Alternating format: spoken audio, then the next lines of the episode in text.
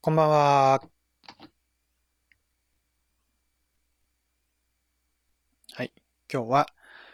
2019年5月18日土曜日です。ちょっとね、お話ししようと思ったことをいくつか、いくつかってほどでもないか。メモしておいたのを一応ね、喋っておきます。えー、まず一つは、えー、まあお仕事の話かな。えー、まあ無料占いの依頼はね、結構毎日のように来るんだけれど、あの、今やってるこの YouTube ではなくて、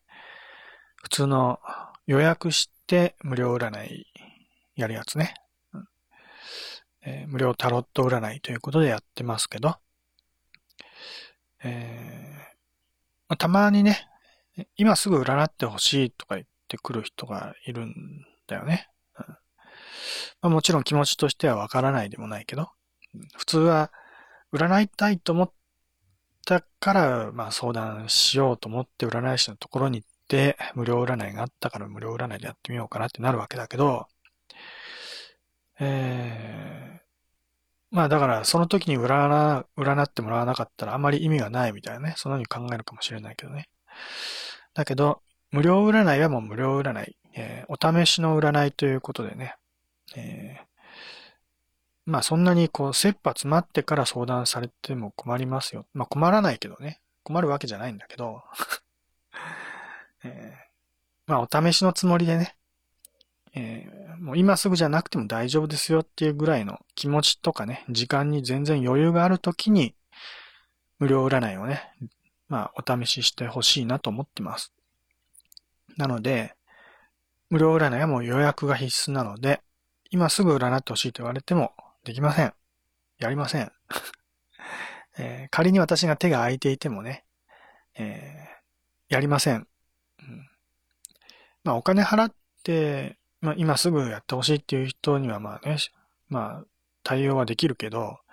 無料占いだしね。で、私も無料占いはお試しのつもりでっていうことで提供してるので、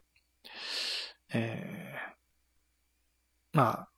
その他の有料で占いたいっていう人を差し置いて無料占いの方やるわけにはいかないので。で、まあ無料占い予約してもらいたいっていうのは一つ理由がちゃんとしたのがあって、えー、まあちゃんとね予約することによって占、占いたいっていう人もね、相談する人もそれなりの時間を確保してから来るわけだよね。うん、まあこれから占いするぞっていう心構えで来るので、まあ、まあ、その分やりやすいというかね、うん、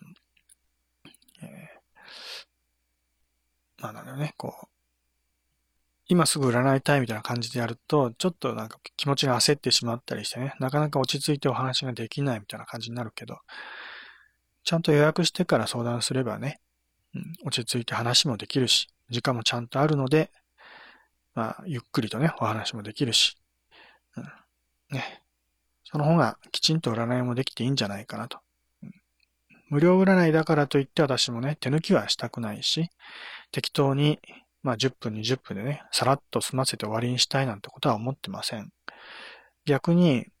無料だからこそ余計にね、時間をたっぷりかけて、まあ、ちゃんとね、占いってこういうもんなんだよってことをしっかりとね、あの理解してもらいたいなと思ってます。なので、まあ、無料占いをやってる目的の一つとして、占いってこういうもんなんですよっていうことをね、しっかりと、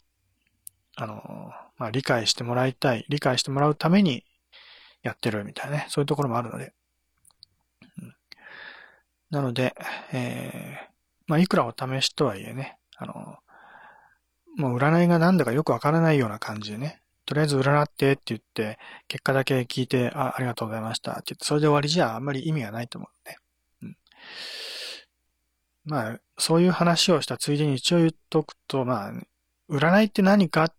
ていう、まあそういうね、命題。一言ではもちろん語る、語ることはできないよね。説明はしきれないけど、うん、普通に考えて、例えば、まあ一番シンプルな話で言うと、明日の天気は何ですかっていうか占ってくださいと。明日の天気を占ってほしいと。明日の天気は知りたいと。で、そういう知りたいことがあって、じゃあ占ってみようってことで、下駄を投げたりしてね、コインを投げたりして、えー、表が出たら晴れ、裏が出たら雨、みたいなね。そういうのは占いだよね。うん、確かにそれも占い。で非常にわかりやすいし、別に難しいこと一切考える必要ないけど、えー、まあ、なんだろうね。明日の天気は何って聞いて、晴れって聞いたらそれでおしまいと。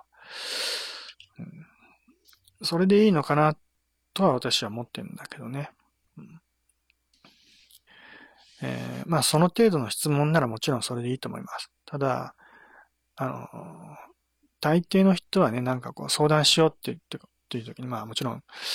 えー、本当に追い、追い詰まれ、追い詰められてね、もうギリギリまで追い詰められちゃって、もう本当に占いに頼るしかないってところまで行っちゃってるような人は、その程度の占いはしないよね。でも、そういう時だからこそ逆にやっぱり、シンプルなね、手っ取り早い答えも欲しいと思うかもしれないし。だから、ものすごく、こう、気持ちとしては複雑だよね。気持ちとしてはものすごく追い詰められてるから、本当は簡単に答えなんか出せないから悩んでるんだけど、でも、えー、占いには簡単に答えを出してほしいみたいなね。でも、占いでも簡単には答えは出ないわけなんだよね。結局そういう時はね。うん、明日が晴れですよって言って、それで納得できるような悩みならね、全然問題ないけど、そういう悩みじゃないから自分でも解決できずに悩んでるわけだよね。それを全くこう見ず知らずの占い師のところに行ですね、えー、相談して解決しようと思ったら、やっぱり時間はかかるよね。で、むしろ自分で考えて答えを出すよりも時間がかかると思った方がいいくらい。なぜかっていうと、自分の悩みを全くね、今までの経緯と過去過去のこと何も知らない相手に話して、で、理解をしてもらってから、占いをしてもらうってことになるからね。あの、そういうこと一切理解せずに占ったとしたら、何の説得力もない答えが出てくるだけでね。そんなの聞いても、占ってもらった本人としては、何の参考にもならなかったりするわけだよね。うん、例えば、まあ、例えばっていう例えも一切思いつかないけど、そういう 人それぞれの気持ちも私もわからないしね。どの程度の重みで相談してるかっていうのはよくわからないけど、とまあ、ね、こ、よくありがちなのは恋人がい、い、いた、いてっていうか、まあ別れたりして、大体、まあ別れた後に来るんだよね。順調に行ってる時はあんまり来ないよね、普通はね。うん、大体、やばい時、面倒な時、ね。特に、えー、恋人に振られたみたいなね。振られてもどうしようもない時、ね、振られた直後が一番ダメージが大きいからね。そういう時にも、ね、おかしくなって占い師のとこに、ね、行ってしまうみたいな。まあ、そういう感じで来るから、まあ大体そういう悪い知らせとともに私のところに来るわけだけど、え、別れた、まあ振られた相手の気持ちが知りたいと。あるいは復縁できますかと。まあ、復縁できますかなんてね、質問だったらイエスかノーで簡単に答えられるはずだけど、だから、占い師はカードをめくったりね、なんかいろいろやったりして、えー、できるできないっていう答えを出して、できますよと。言ってあげたらいいんだけど、そんなんでいいのって私は思うのよね。よくないでしょって思うわけ。うん、それでいいんだったら自分でサイコロ振って、ね、えー、奇数が出たら、えー、復縁できます。偶数が出たら復縁できませんみたいな、そんな風に占ったらいいわけだけど。でもわざわざ占い師のところに行って占ってもらうっていうのは、そういうことじゃないと思うんだよね。もちろん、その占い師は本当に特別な能力の持ち主かなんかでね、うん、ね、えー、その人の言うことは絶対当たるとか、そういうことを、まあ信じていくんであればね、うん、復縁できますよって言われたら安心できるだろうし、できませんって言われてがっかりするのかどうか知らないけど、どういうつもりでそういうところに行くのかわかんないけど、でもまあ、答えだけ知って何になるんだっていつも思うわけ。うん、でも、大体そういうこと相談したがる人は答えだけ欲しがるけどね、もちろんね。だから10分とかですぐに答えもらえると思って、ね、えー、復縁できますか？答えだけください。ね。まあ、早く占ってくださいと。そんな感じのね、ことを言う人も結構いるけど、だったら自分でやればいいじゃんっていつも思うんだけどね。うんえー、で、そういう時にすぐに占ってくれる占い師は便利でいいと思うかっていうと、私はそうは思わないしね。もちろん、そういう時ね、なんかこう、はっきりとした答えを言ってくれるのがありがたいというか気持ちが落ち着くっていう人もいるかもしれないけど、うん、まあ、まあ私はそんなことを知っても意味がないと思っているので、ちゃんとお話を聞いてね、えー、まずはね、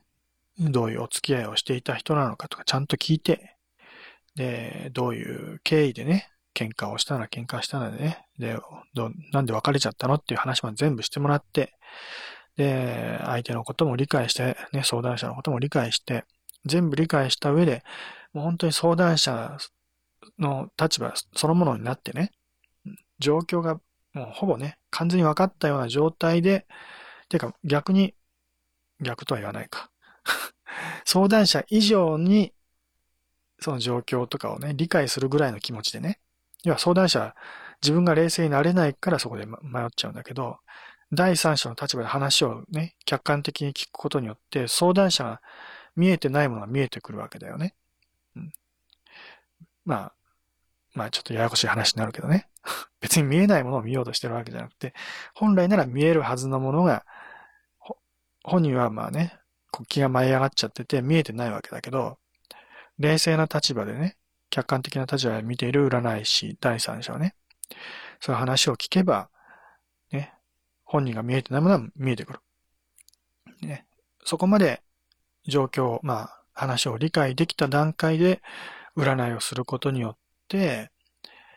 本当にその人にとって役に立つ答えが出てくるっていうことだよね。要は、その人は自分ではもちろんね、全部わかってるつもりでいても、周りから見たら全然そのね、気がついてないことがたくさんあったりするわけだよね。で、それはものすごく当たり前すぎてね、当たり前のことなんだけど、本人には見えてないと。だから占い師も特別な能力なんかなくてもね、冷静になってその人のこと普通の目で見るだけで、いろんなことが見えてくるわけだよね。だけど、何も話を聞いてなかったら本来そうやって見えてくるものすら見えてこないわけだよね。その状態で占ったら、いい加減な答えしか出てこないし、その人を間違った道に導いてしまう可能性だってあるし、むしろその方が、その可能性は高いよね、よっぽどね。全然もう180度違うようなね、間違った悪い方向に導いてしまう可能性もある。それだけは絶対しちゃいけないことだし、そうならないためにはやっぱりきちんと話を聞いてね、少なくとも相談者以上に状況をね、きちんと把握して、まあ変な話かもしれないけどね、話を聞いてる相談者以上に理解できるはずないと思うかもしれないけど、そんなことはないんだよね。実際は、相談者自分でね、状況とかきちんと説明して、あの、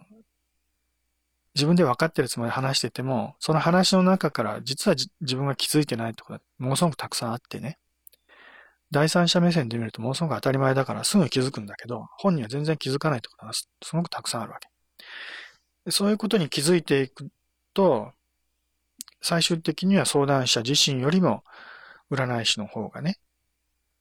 状況をよく理解しているっていうところまで行く、行き着くわけだよね。まあ実際には話をしている段階で本人も自分自身で気づくからね。だから、占い師が相談者の理解を超えるってことはもしかしたらないかもしれないけれど、まあ同じレベルでね、えー、気づいてなかったことまで気づくことになるわけです。ね。それで占うことによってさらにね、もうちょっと気づきが深まって、えー、本来ね、気づくべきこと、大事なことが見えてきて、それを知ることで、ね、本当に問題を解決することができるということになるわけです。でもそれやらなかったら何も問題の解決にならないしね。うん、切羽詰まってきてる人って要はその悩みを抱えてるってことだから、その悩みを解決しなかったら意味がないわけだよね。まあでも、そこまで本当にね、悩んでるわけじゃなくて軽い気持ちで相談しに来てる人はまあね、こっちも軽い気持ちで時間もかけずにさらってやっちゃえばいいいいことだけどね。あくまでお試しっていうことであれば。まあもちろん、そのお試しでそこまでね、私の占いはこういうことやる占いして占いですよってことを体験してもらうので、もらいたいので、なので、たとえ軽い、軽めの相談であってもね、明日の天気は何ですかっていう相談であっても、えー、必要以上に話は聞きます。特に無料占いの時は。だ無料占いの方が、実は有料占いよりも余計に無駄な時間を割いて占いをしてます。つまり、長めに時間を取ります。ね、同じ内容なら無料占いは長く時間がかかると思った方がいいかもしれない。ね、さっき言った明日の天気は何ですかっていう質問でね、じゃあ占いましょうって言ってすぐに占って明日晴れですよって言って答えを出せば済むようなことかもしれないけど、でも、ね、えー、その程度ではなくて、やっぱりなんで明日の天気のことが知りたいんですか？と一言聞くと、実は明日は遠足でとかそういうね、いろんなアウトラインが出てくるわけだよね。ディテールというかね。で、そういった遠足の話を聞いたりしてると、実は、えー、ね、ある友達とちょっと喧嘩してて、ね、えー、本当は気まずいんですとかね、そういう話が出てきたりして、ね、それで雨が降ったらいいなね、ちょっと思ってたりなんかして、みたいなね。そういう話に発展したりするわけだよね。そうすると、実は、明日が晴れとか雨とかそういうことよりも、実はその人間関係、お友達との関係のことの方が大事だったりしてね。じゃあそっちのことをちょっと見てみましょうかってことになってきたりするわけだよね。で、その方がよっぽどその人にとって意味のあるお話というか、占いにもなってくるわけだしね。うん、まあ、話の過程でそっちの友達の方に行ってもいいし、そういう話を聞いた上で、やっぱりじゃあ明日の天気占いましょうかって言って天気占ってね。明日晴れですよ。ね。えー、元気いっぱいね、遠足行ってきてください。ね、行くなら行くで、要は覚悟を決めていって、ね、その友達のことにもちゃんと向き合いましょうみたいなね。そういう話で締めることができたら、その人にとって、天気を占っただけだけど、ものすごく有意義な占いにはなるはずだよね。うん、ね。でも、そういうことを話さずに占ったりしたら、自分がなんで占いを必要としたのかってことも自分でも分からずに占っちゃったりしてね。うん。なんとなく分かってるつもりでも、そういうことをそこまで意識してなかったっていうことが多かったりするしね。だから、占い師のところに行って話を聞いてもらうってことはものすごく大事なことです。ね。コンピューター占いとかでは絶対にできないことですからね。コンピューター占いとか私のサイトに置いてあるね、ワンオラクル。最近ものすごく、その、いつもワンオラクル利用してます。ありがとうございますっていう人がすごく多いんだけど、それは私も、ね、私のサイトを利用してくれてるのは嬉しいけどね。で、そういうのを見て、私のところに実際相談しに来てくれるっていう人がいるっていうのは、すごく嬉しいことだし、まあ私もそのつもりで、ワンオラクルのね、無料占いを設置してるわけだけどね。うん、まあでも、それだけで全てを済まそうと思ってしまうと、やっぱり何も解決しないんだよね、結局はね。だから、ね、ワンオラクル、ね、こう、時々自分でめくってみるのもいいけど、ね、えー、最終的にはやっぱり占い師のところに行ってきちんと相談をするということをやった方がいいです。ね、もちろんお金のかかることだしね、時間もかかることなので、そんなにしょっちゅうね、利用、占い師のとこに行ってばっかりでも良くないけどね。まあ依存してしまうとも良くないけど。ね、えー、まあ、折を見てね、必要だと思うときには、やっぱり占い師のところに行くべきだしね。うん、まあ、特に行かなきゃならないっていう思い、思いにならなくてもね、要は追い追い詰められ、追い詰められなくても、時々ね、なんとなくの気持ちで占い師のところに行って、えー、占ってくださいと言って占ってもらうのもいいと思います。まあ、そうすることによって、ね、占い師とお話をすることによって、まあその時のね、えー、まあメンタルケアっていうかな。まあ心理状態、心の状態をね、バランスよく、うん、改善してくれるようなね、そういういい機会にもなったりするからね。まあ自分ではそういうことがね、気づかなかったりするからね。自分の状態、ね、よくわからなかったりするから、そういう時に、まあ、占い師のところに行って、ね、調整してもらうと。ね、メンテナンスしてもらう。心のメンテナンスをしてもらうってことはすごく必要じゃないかなとは思います。大事なことじゃないかなと。なので、えー、ね、気負っていく必要もなく、軽い気持ちでね、占い師のところに行って、えー、なんとなく占ってくださいとお願いしてみるのもいいと思います。まあ私のところあんまりそういう相談は来ないけどね、相談っていうか依頼はね。えー、まあ、そういう人はいきなりね、初回でそういう相談するよりは、まあ、何何度か来てね、まあ、私の占いはどういうものかってことをある程度理解した上で、まあ、リピーターとしてね、まあ、心のメンテナンスお願いしますという感じで来てくれる方が私はいいと思います。最初からね、まあそんなことやっても私も、この人大丈夫かなって思っちゃうしね。うん、最初からそんなんでいいのかと。うん、ね。えー、まあ、とりあえず最初のうちはまあね、無料占いは本当にお試し、軽い気持ちでね、やってもらって、で、まあ、それ、その後でね、ちゃんと占いたいことがあったら有料で占ってもらって、で、まあこういう占い自分に合ってるなと思ったら、時々来てね、心の、心のメンテナンスをするというような形で、占いをしてみるっていうのもいいと思います。うん、まあ、占い師は世の中にたくさんいるよね。自分に合う占い師を探してね、えー、まあそういう人とお話をしてみると。まあお話をしに行くために占い師のところに行くと。そういうふうに考えたらいいと思います。ね、占い師のところに行って占いをするのは目的だと考えるよりは、お話をしに行くんだと。そう思ってください。私もそうやってもちゃんと書いときましょうかね。サイトにね。最近ちょっと書い、そういうこと書いてないけど、占い師のところには、占いに行くってね、考える必要はないと。うん、お話を行くつもりで、ね、気軽に利用してくださいと。えー、まあ、占いってのはそういうもんだと思ってください。ね。そういうことを日頃からやってる人ってのは割と健全だと思います。ね、なかなかそういうことができなくて、誰にも相談できなくて悩んでしまうっていう人はなかなか本当にね、えー、日々辛いだけだと思うので、そういう時にこそ話を聞いてくれるのがやっぱり占い師っていう存在だからね。ぜひ、占い師のところに行ってください。ね。本当に、清水の舞台から飛び降りるぐらいのね、そんな切羽詰まった状態になってやっと行くってのは手遅れだからね。そこまで追い詰められてから占い師のとこに行くんじゃなくて、ね。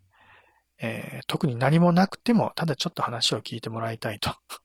それぐらいの気持ちで十分です。そういう、そういう時に行く方がよっぽどいいと思います。ね。だから、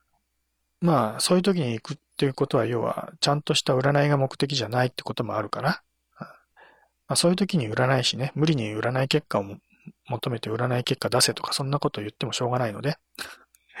ね、えー、まあちょっと話を聞いてもらいたいだけで来ましたみたいな、そういうことでもいいからね。はい。えー、ということで、まあ簡単に今言いたいことを私がまとめて言うと えー、急ぎの相談では無料占いではなくて、ね、まあ、有料占いの方を利用してくださいっていうか、まあ、無料占いは急ぎじゃないときね、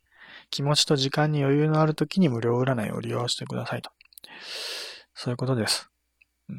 はい。そして、もう一つは、最近気になってること。最近というか、まあ、まあ、まあ、ずっと前からだけど、合成音声が苦手というお話です。うん、これ前回ね、ちょこっとたんだけどね、えー、っと、合成音声、何のことかっていうと、なんだろうね、な、なんとも言いようがないけど、最近の YouTube とか、ニコニコ動画とかね、そういう動画サイト、動画サイトが多いかな。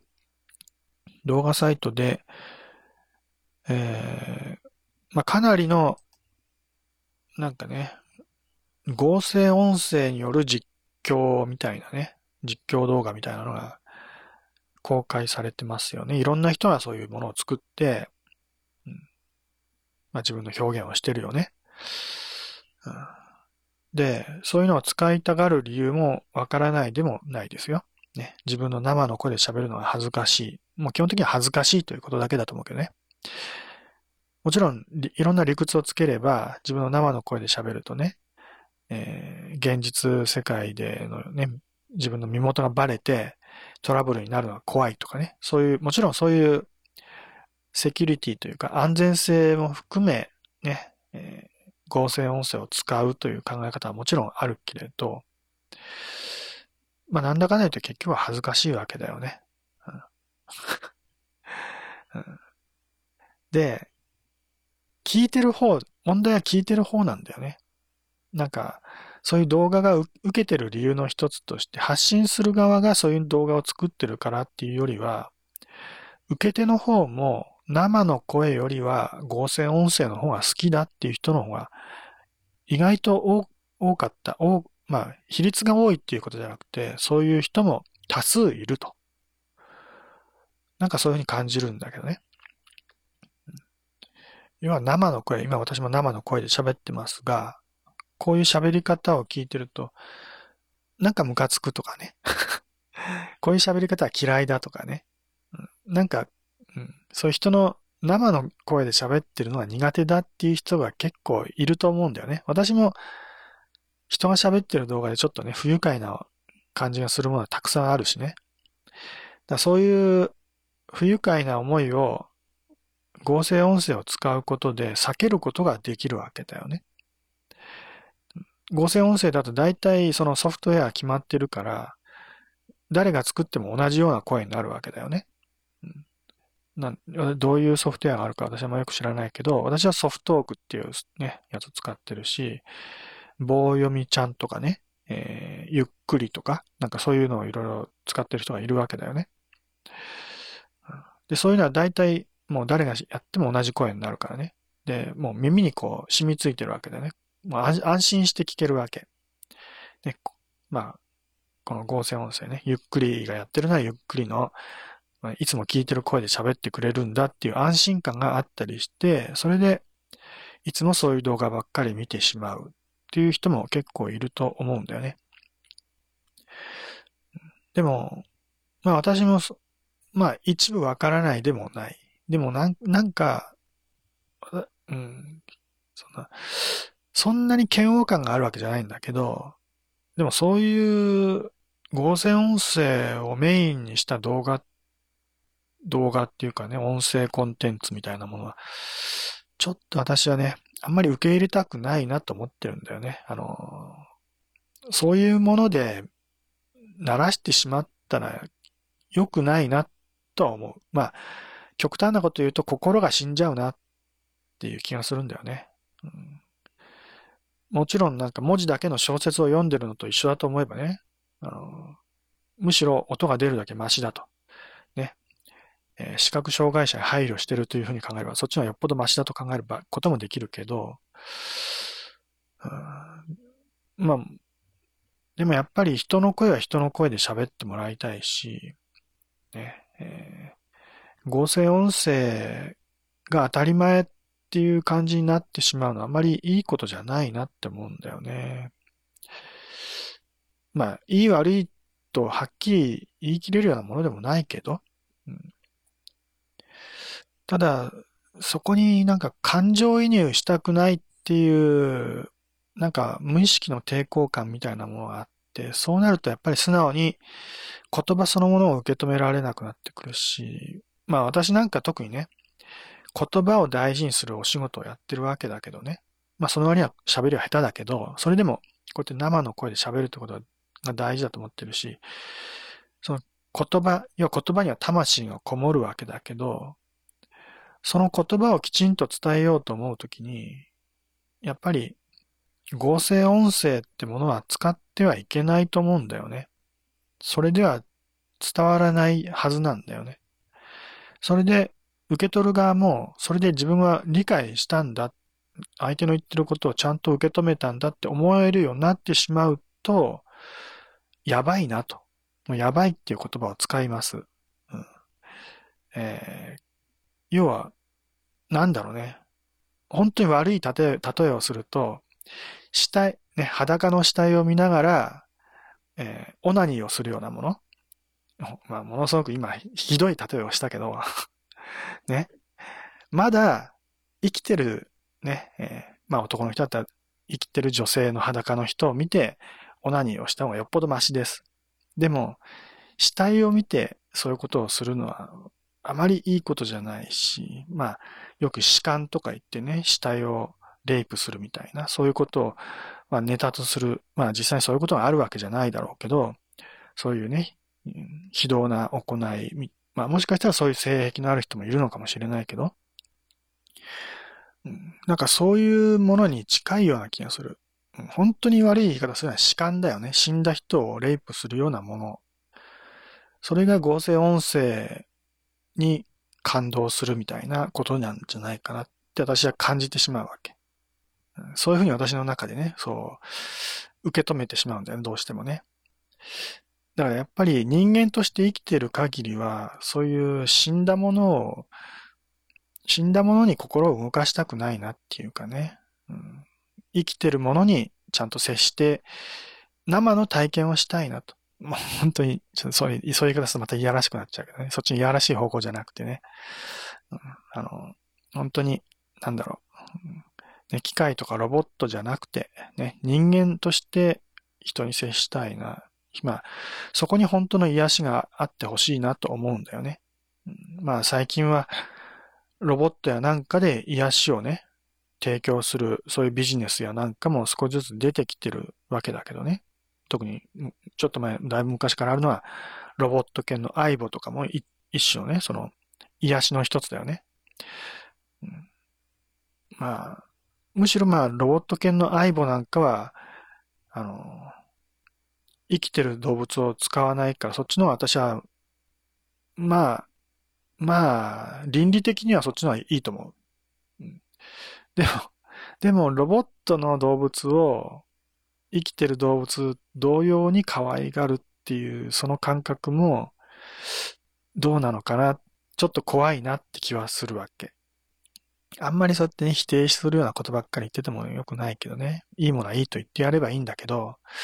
ちょっと怖いんだよね。なんか私はそういうのがね。もう死体をめでてるようなもんだからね。ロボット犬を愛するみたいなのはね。その、ロボットだけども動くからね、生きてるもののように見えてくるかもしれないけど、やっぱりそこには魂が入ってないわけだよね。入ってるように見せかけてるわけだよね。で、その見せかけてるものを本物だと信じ込んでしまってる、その心の作用がかえって心を蝕んでいくんじゃないか。だからやばいっていう言葉を使うんだよね。なんかやばい。うん、それじゃあちょっといけないんじゃないかな。やっぱり生きてるものは生きてるもの。ね。子供の頃野山に行って、ね、えー、バッタとかね、コオロギとかね、ヘビとか毛虫とかね、そういうものに生で、生でこう手で触れてね、そうやって育ってきた子供たちってやっぱり健全だと思うし、私ももうそうやって育ったけどね。でも今、もちろん今もそういうことはできないわけじゃないし、そうやって育ってる人でたくさんいるけど、今の時代はそういうのはなくても、代わりにロボットをそういうものとしてね、扱って、ロボットがそういう代わりをしてくれてるって場合もあるし、最近ならスマートフォン、スマートフォンがおもちゃになってるわけだよね。その画面に映し出される仮想現実みたいなものを現実としてね、認識したりして、それが当たり前のような感じでに、まあ、認識に、まあ、人間の認識力としてね、養われ、培われてしまうみたいな。なんかどっか歪んでいくんじゃないかな。うん、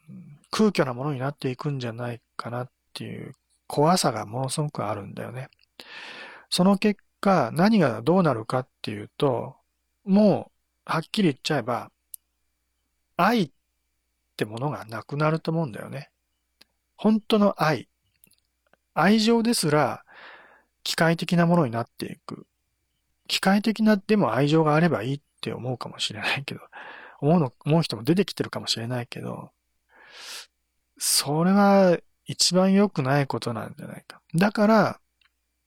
その程度の愛っていうものしか語れないから、簡単に人を裏切れるし、人のことをね、やすやすと切り捨てることもできるしね。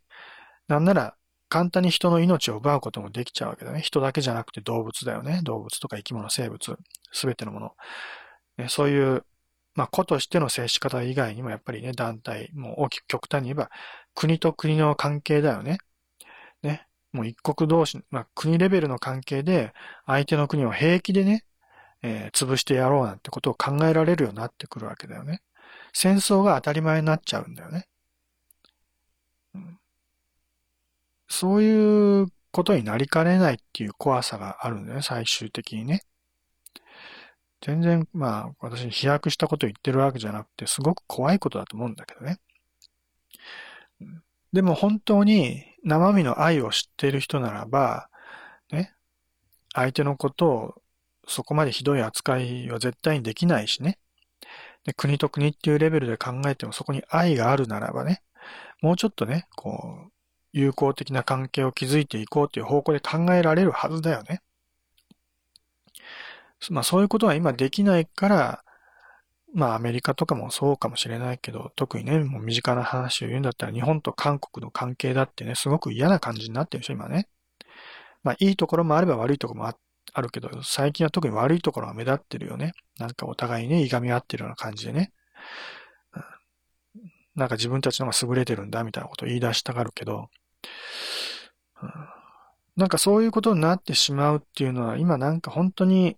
人のことを、相手のことを愛するっていう気持ちが欠けてきてるんじゃないかなって思うんだよね。うん、なんでそうなってしまったかっていうことの、まあ、原因の一つというかね、いろんな、まあ、流れの中にロボットがあったりとかね、えーまあ、スマートフォンをおもちゃにするような、まあ、そういう仮想世界を現実として認識してしまうようなね、そういう風潮があったりだとか、ね。で、人の声もね、合成音声で納得できるっていうか、それが本当のね、生身の声、生身の声じゃないと分かっていてもそこに感動してしまうとかね。うん、もちろん、その人間の想像力こそがまたね、良さでもあったりするけど、今のその、なんだろう、風潮からすると、その想像、想像力を殺してしまう方向にもなってるんじゃないかな。もう合成音声喋っててもね、それが合成音声だっていう認識すらなくね、それが当たり前だっていう風になった時点で、想像力が失われてるわけだよね。で、まあ、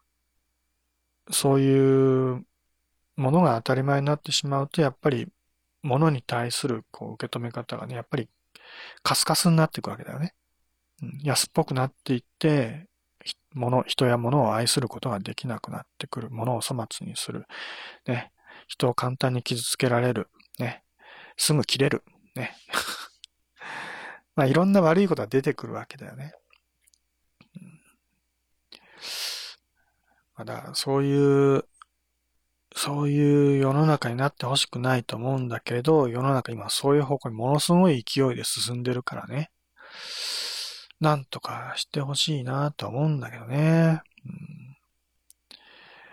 まあだから、私もこうやってね、えー、顔は出してないけど、生の声で喋るってことはすごく大事なことだと思っているので、なので、ボイスチャットで占いをしますとかね、今この YouTube のこの無料占いの時間も音声通話で占いをしますっていうのもやっぱり生の声の体験を大事にしたいからっていうのもあります。ね、文字だとそういう体験ができないんだよね、やっぱりね。文字だとどうしてもその生のその相手のね、思いとか伝わらなくてね、もの、もどかしい思いをするし、逆にそれを、それで相手を理解しようとすると、ものすごい誤解をしてね、トラブルになる。まあ、トラブルになるし、今みたいにね、えー、それが当たり前だと思って、ものに、相手に対する愛情とか信頼とかそういったものが育むことができなくなっちゃうんだよね。だから、文字だけのチャットに依存するっていうのはあまりいいことではない。少なくともそれで相手とね、健全な人間関係を築けてるとは思わない方がいいいいと思います。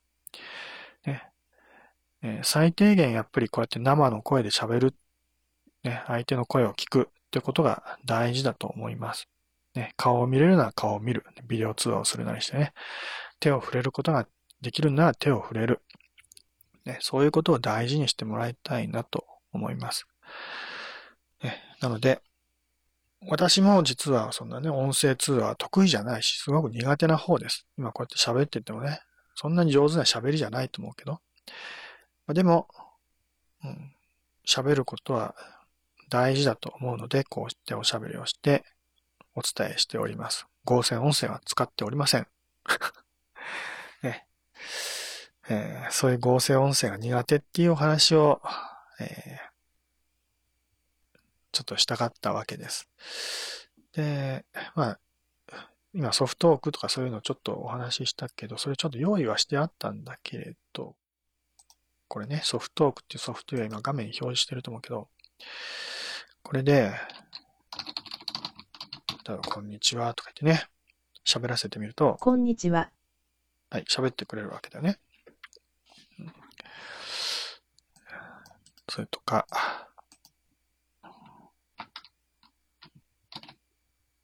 無料占い受付中。23時50分まで。優秀なアシスタントですね。なので、まあ、アポラボさんの人格としてこういう合成人格を使ってもいいんだけど、えー、ね、非常によくできてます、合成音声はね。まだ合成音声に喋らせると合成音声だなっていう、ちょっと違和感は感じるよね。その違和感を感じるってことはまだ大事だと思います。ね。違和感をもうね、無理して、これは自然なんだと思い込もうとすると、心が歪んできてしまうからね。よく SF 映画や、とか SF を扱った漫画とかそういう中でも時々出てくる設定だけど、ロボットやなんかが、ね、えー、完全に人間にそっくりな顔をつけたりすることは法律で禁止、禁止されてますみたいなね、そういう設定があったりするんだけどね。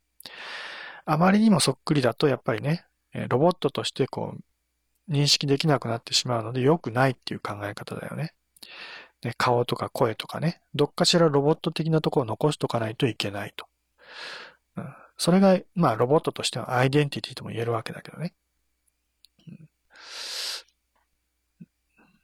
まあ、あまりにもこう人間社会に紛れ込んでしまっても危険ですよと。そういう警告を、まあ、漫画の作者とかそういう人は気づいて、そういうところで発してくれてるわけだけどね。でも現実にはなかなかそういうのが受け入れられなくなっちゃってて、今、どんどんどんどんもっと綺麗な声、もっと綺麗な顔、ね。もうもっとリアルなロボットを求め出してるよね。もっともっとリアル。できるだけ人間近づけたい。ね。だから、ゲームやなんかの世界でも、今私がいるこの 3D 仮想世界のね、セカンドライフ、アバター、だいぶリアルだけど、これはもう、いくらリアルって言ってももうね、十数年前ののクオリティとそんな変わらないからね。そんな進化はしてないけど、今の、今の時点で、あ、作られている 3D のアバターとかね、えー、そういうキャラクター、まあ、自分の分身みたいなね、キャラクターは、相当リアルなものもあるよね。もちろん、ゲームの中の世界は割と漫画チックなものも多いけど、ね。もう、技術的にはもうほとんどリアルと区別がつかないところまで来てるよね。CG の映画やなんかだと、うん、もう本当は CG で使作ってる人間なのになぜかもう区別がつかないぐらいのとこまで来ちゃってる。うん、まだね、まだギリギリ区別はつくかなっていうところはあるけどね。うん、でも、相当お金をかけて CG を作る、作ってみれば、おそらく、今もリアルの人間とほとんど区別がつかないところまで技術は進歩してると思います。そのうち人間の認識力を超えて本物と区別が全然つかない、どっちがリアルでどっちが CG かって言ってもわかんないぐらいのところまで行くと思います。そうなった時にどうなるかっていうのはちょっと不安ではあるけどね。私、まあ私自身が認識できなくなるのは怖いっていうかね。そうなってほしくないなと思うんだけどね。あるいはそうならないのかもしれないし、なるのかもしれないし、わかんないけどね。うん、まあ世の中ちょっとね、怖いなって思うことはいろいろあります。はい。ということで、えー まあそれ、最近そういう合成音声を使った動画とかが増えててね、見たくなくてももうそういうのがどんどんどんどん入り込んでくるからね、嫌でも見ることになるんだけど、YouTube とかね、ザッピングみたいな感じで適当に見てると、必ずそういうのあるからね。うん。そう、どうなんだろうなっていうかね。もうコンテンツの今メインになってると言ってもいいぐらいだよね。そういう合成音声ね。だそういうのを、今新しく出てきたものに対してね、ちょっとそういうのは気に食わないって言ってるただのね、じじいのたわごとみたいになってるけど、うん、まあ、た、私もね、一方的にそれがいけないものだとかそういうわけじゃないんだよ。ただ、ちょっと受け止め方を考えた方がいいんじゃないかなっていう気がして、まあ気になってますよという、そういうお話です。ね。えー、そういうのをちょっとこじらせると、うん、やばいですよと。そういうお話です。はい。時間になったので今日はここまで。ではまた、さよなら。